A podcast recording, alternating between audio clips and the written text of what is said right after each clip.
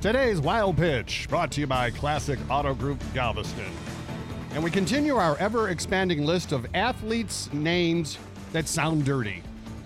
You're already familiar with Albert Pujols, Dick Trickle, Dick Butkus. You may not have heard of an NHL goalie named Ron Tugnutt. Longhorn fans remember receiver BJ Johnson. Sure. There is an Olympic volleyball player named Destiny Hooker and a oh. swimmer named Misty Hyman. How about former NBA player Chubby Cox, who, by the way, is Kobe's uncle? From the NFL, there's former Patriot Dick Felt, and the latest addition, Denver Bronco Jake Butt, which isn't that funny, except for the fact that, yes, he is a tight end. That's today's wild pitch.